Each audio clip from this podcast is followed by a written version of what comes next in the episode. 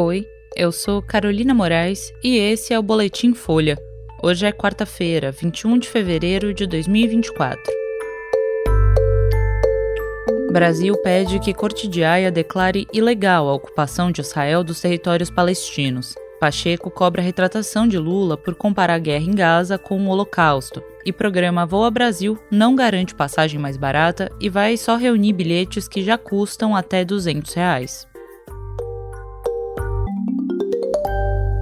O governo do Brasil afirmou ontem em audiência na Corte de Haia que a ocupação de Israel em territórios palestinos não pode ser aceita e nem normalizada pela comunidade internacional. O pronunciamento na instância máxima de justiça da ONU aconteceu em meio à crise diplomática de Brasília com Tel Aviv, depois do presidente Lula comparar a atual ofensiva israelense na faixa de Gaza ao Holocausto. A diplomata Maria Clara Paula de Tusco representou o Brasil em Haia e defendeu que a corte declare ilegal a ocupação israelense de territórios palestinos. Tusco disse que a ocupação desrespeita as leis internacionais e o direito à autodeterminação do povo palestino. Depois da Guerra dos Seis Dias, em 1967, Tel Aviv passou a ocupar a faixa de Gaza, a parte oriental de Jerusalém e a Cisjordânia. A diplomata brasileira destacou que a ocupação persiste e foi agravada pela construção de um muro e de assentamentos ilegais. O Brasil discursou no segundo dia de audiências em Haia, as sessões vão até a próxima segunda e foram convocadas depois de um pedido da Assembleia Geral da ONU. Sobre a guerra atual contra o Hamas, Tusk afirmou que Israel faz operações militares desproporcionais e indiscriminadas em resposta aos ataques terroristas de 7 de outubro.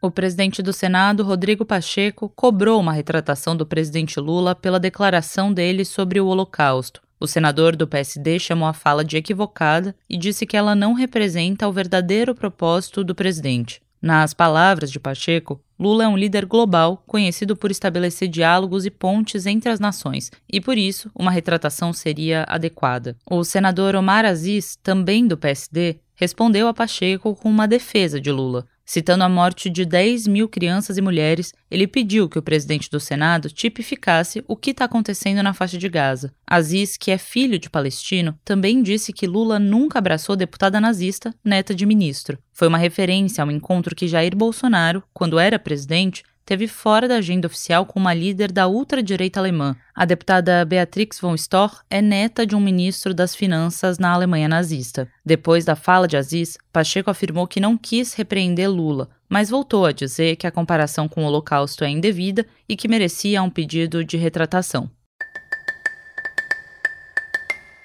O Voa Brasil, programa do governo que promete tornar as viagens de avião mais acessíveis, não garante passagens mais baratas e vai apenas reunir bilhetes que já custam até 200 reais. O governo Lula não tem como assegurar uma redução nos preços já praticados pelas companhias porque não vai colocar subsídios na iniciativa. Eventuais descontos e promoções vão depender da vontade das empresas. O governo quer negociar pelo menos uma meta de 4 a 5 milhões de bilhetes de até 200 reais com as companhias Gol, Latam e Azul. A meta não está distante dos dados de 2023. De acordo com a Agência Nacional de Aviação Civil, entre janeiro e novembro do ano passado, 15% dos assentos foram comercializados por até 200 reais no país. O percentual considera uma amostra de 26 milhões de passagens vendidas a preços normais no período, sem considerar bilhetes promocionais. O Voa Brasil está perto de completar um ano sem sair do papel. O programa foi anunciado em março de 2023, mas teve o lançamento adiado várias vezes. O governo quer alcançar cerca de 21 milhões de brasileiros, entre aposentados do INSS que ganham até dois salários mínimos e estudantes de baixa renda. A ideia é dar prioridade para os que não viajaram nos últimos 12 meses.